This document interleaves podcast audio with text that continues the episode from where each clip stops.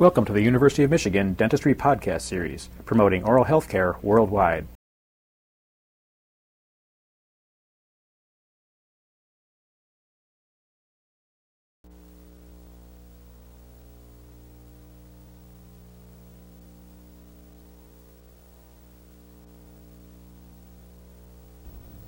For restorative procedures and pedodontics, we will routinely employ the use of a rubber dam. This program is designed to show you visually two methods for placing the rubber dam in pedodontics which are different from a method which you've been taught already. In pedodontics we use the 5 inch by 5 inch medium gauge rubber dam.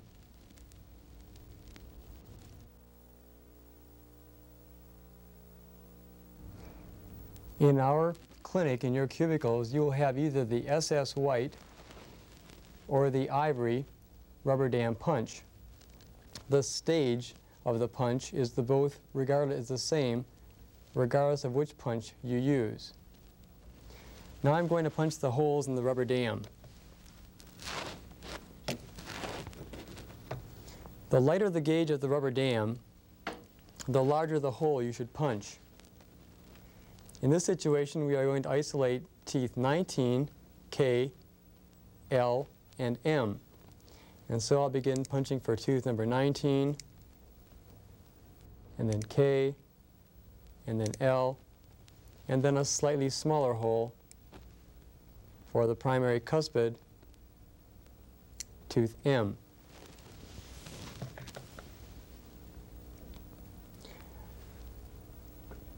There are th three elements in the completed rubber dam procedure.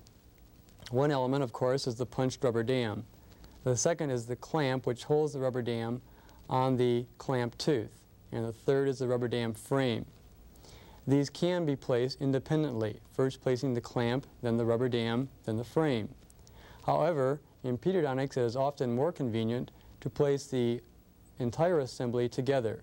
In other words, assembling the rubber dam on the frame, placing the clamp on the rubber dam, and then carrying the, the assembled unit to the mouth.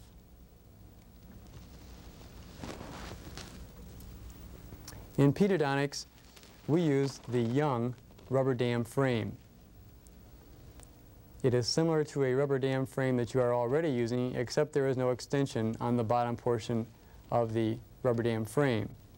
There are seven prongs for attaching the rubber dam to the frame. Now to place the rubber dam as a single unit, I'm going to attach the punched rubber dam onto the four corners of the frame.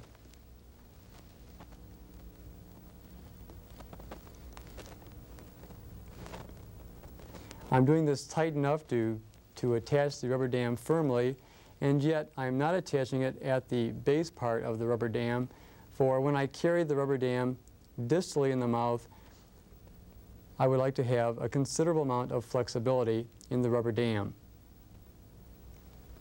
Typically, we will use either a number 14 or a number 14A rubber dam clamp. On your left, I'm holding a number 14A rubber dam clamp. Compare this with the clamp on your right, which is a number 14 rubber dam clamp. You will see that the beaks of the number 14A rubber dam clamp are angled cervically much greater than the number 14 rubber dam clamp. To clamp tooth number 19, in this situation, I'm going to use the number 14A rubber dam clamp. In a young permanent tooth, where the eruption of the tooth is not complete, it is convenient to use a clamp that will displace the gingival tissue considerably. The number 14A clamp will do this for a partially erupted first permanent molar. Remember, in this situation, we are dealing with a sulcus depth which may be as great as 6 to 8 millimeters compared to an adult sulcus depth of about 1 to 2 millimeters. And so our goal in placing this clamp is to displace tissue, but not to impinge on the tissue. So I'm going to test the rubber dam clamp by placing it on this first permanent molar and seating it below the height of contour. You can see that I am displacing tissue cervically, but I am not impinging on the tissue. Now having tested the clamp, I'm ready to place the rubber dam clamp on the rubber dam that I have punched and placed on the rubber dam frame. In order for you to view it more easily, I have turned the rubber dam upside down and correspondingly the frame upside down. My purpose now is going to be to engage the wings of the rubber dam clamp into the most distal hole which I have punched. In order to do this, I will stretch the hole and engage the clamp, the wings of the clamp, onto the rubber dam. Now the assembled rubber dam is ready to be placed in the mouth. The clamp is in place the way I want it. A piece of floss has been attached to the distal of the rubber dam clamp to prevent uh, aspiration in case of accidental dislodgement of the clamp. The rubber dam is attached at four corners of the rubber dam frame. The bottom portion of the rubber dam is loose, and I am ready to carry this assembly and clamp it on tooth number 19. There are two rubber dam clamp forceps that we will have av available for your use. The one on your left is the Watling type rubber dam clamp forcep, and the one on your right is the Ivory rubber dam clamp forcep. This is the one that I will use. Now I am ready to carry the assembled rubber dam clamp and rubber dam with the frame attached onto tooth number 19. At this point it is important to use your index finger to make sure that the cheek and buccal mucosa and lip do not accidentally become impinged upon by the rubber dam clamp during the insertion of the rubber dam. I'm going to carry the clamp back to clamp tooth number 19. and release the clamp. At this point, the rubber dam should be very, should be very stable on the clamp tooth. We can either use our finger or an instrument to dislodge the rubber dam material from the wings of the rubber dam clamp. To test the stability of the clamp, I'm going to seat it farther cervically with light finger pressure, and the clamp is quite stable. Remember we had not attached the anterior portion of the rubber dam to the rubber dam frame. Look at the position now compared to when we began. When we, be when we began, there was an excess of rubber dam material below the rubber dam frame. Now, the material is about even with the, with the rubber dam frame, and I will attach it to tighten it. And now we'll begin the process of attaching the rubber dam over the other teeth to be isolated. The first thing that we will do is to carry the rubber dam forward over to the most anterior tooth to be isolated, here the primary cuspid.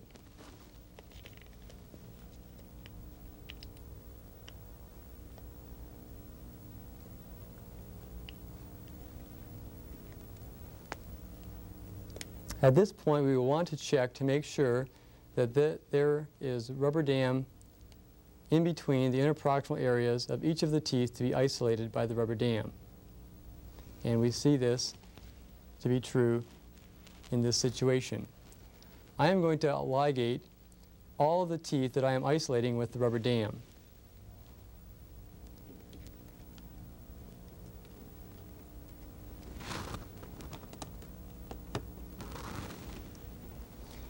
In pedodontics, we will use waxed dental floss to ligate each of the teeth to be isolated. Here, I will not ligate tooth number 19 because it carries the rubber dam clamp, but I will ligate tooth K, L, and the primary cuspid tooth M. I'm going to show you how I tie one of the ligatures. First, we'll insert the floss in approximately beginning on the distal and carrying it below the contact cervically and correspondingly we will carry it through the contact on the mesial and then pull the rubber dam, the floss, tight against the lingual surface. I'm going to tie a knot which is basically self-tying. The first loop is, is made and then a second loop is made and the loop is now brought up tightly against the buccal surface of the tooth. Now we want to carry the floss ligature below the height of contour of the tooth. To do this, there is one of two ways to do it. Some suggest the use of a large spoon excavator. Even a large spoon excavator has a fairly small working surface, and an accidental slip can make this instrument act much like a curette in oral surgery. Alternatively, we can use a large carver, for example, a 7C Wesco carver, where there is a larger working surface and a different angulation so that uh, careful gingival displacement would result uh, in a slip uh, which might lacerate the gingiva a very small amount. On the lingual, I will use this carver to carry the floss below the height of contour while I am pulling on the knot on the buccal.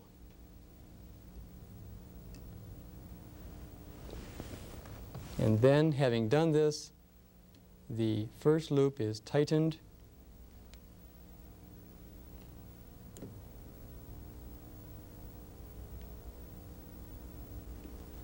and a second loop is made in a reverse direction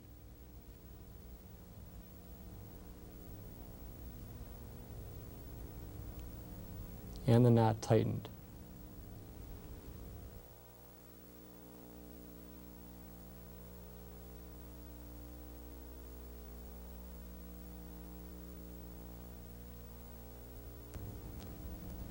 The ligatures have been tied and all of the teeth isolated except the clamp tooth. We're now essentially ready to begin operative procedures, which of course we'll omit for this videotape. Some individuals like to leave the dental floss ligatures long. We feel that by leaving them long, we can gain some additional mechanical retraction by being able to retract slightly as we prepare a deep cervical, for example.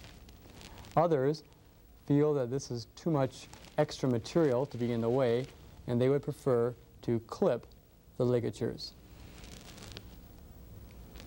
Now we're ready to take the rubber dam off. We essentially have two tasks. One to remove the ligature, and secondly to remove the clamp and the rubber dam frame and the rubber dam in a single assembly.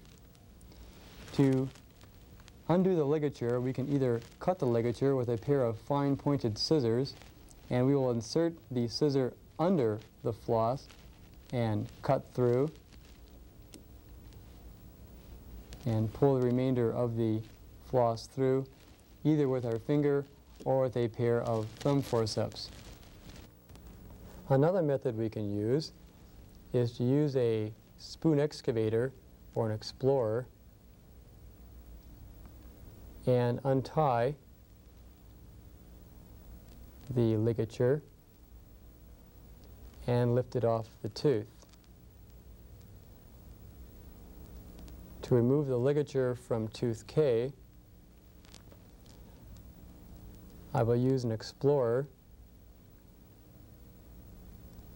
and as I try to untie it, begin to lift it off the tooth and here it removes in one piece.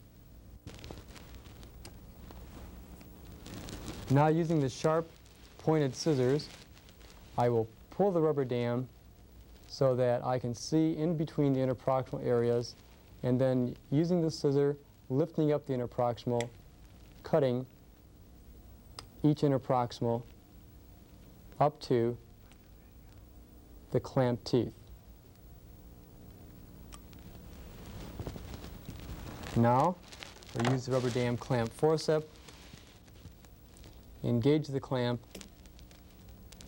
and remove the entire assembly. When we finish, we will want to check and make sure there are no residual pieces of dental floss. And also, we will take the removed rubber dam and approximate the edges to make sure that the rubber dam came out intact, as it has in this situation. There is a second method of placing a rubber dam, which is equally as effective, and that is by placing the tooth the clamp on the tooth to be clamped initially and then carrying the rubber dam and the rubber dam frame over the clamp in a single unit. Let's, for example, use a number 14 clamp on tooth K.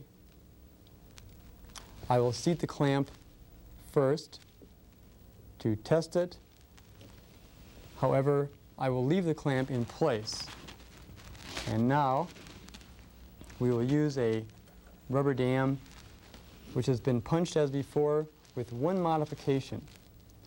The most distal hole has been punched larger because we are going to stretch this medium gauge rubber dam over the rubber dam clamp.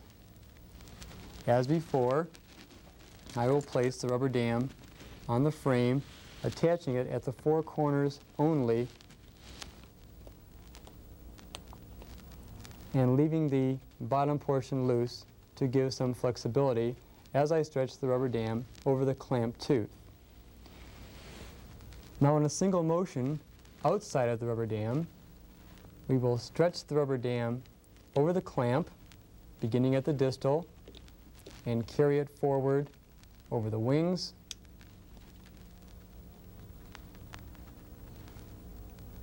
completely of the tooth to be clamped. Very commonly, clinically, we will see what I have shown here, where the distal portion of the rubber dam has become hung up, if you will, on the mesial of the first permanent molar. Here a spoon excavator will lightly lift the rubber dam back where it should be.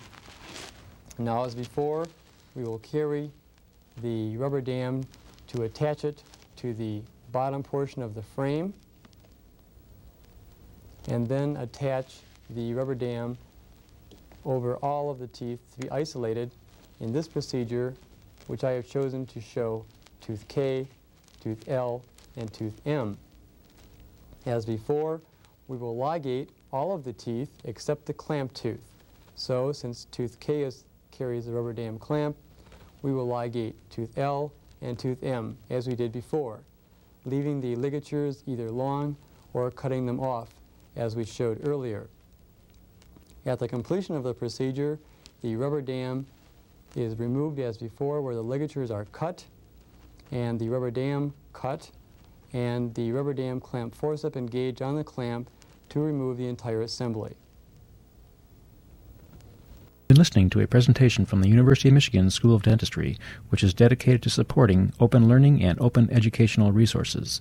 This recording is licensed under the Creative Commons. It may be reused and redistributed for nonprofit use.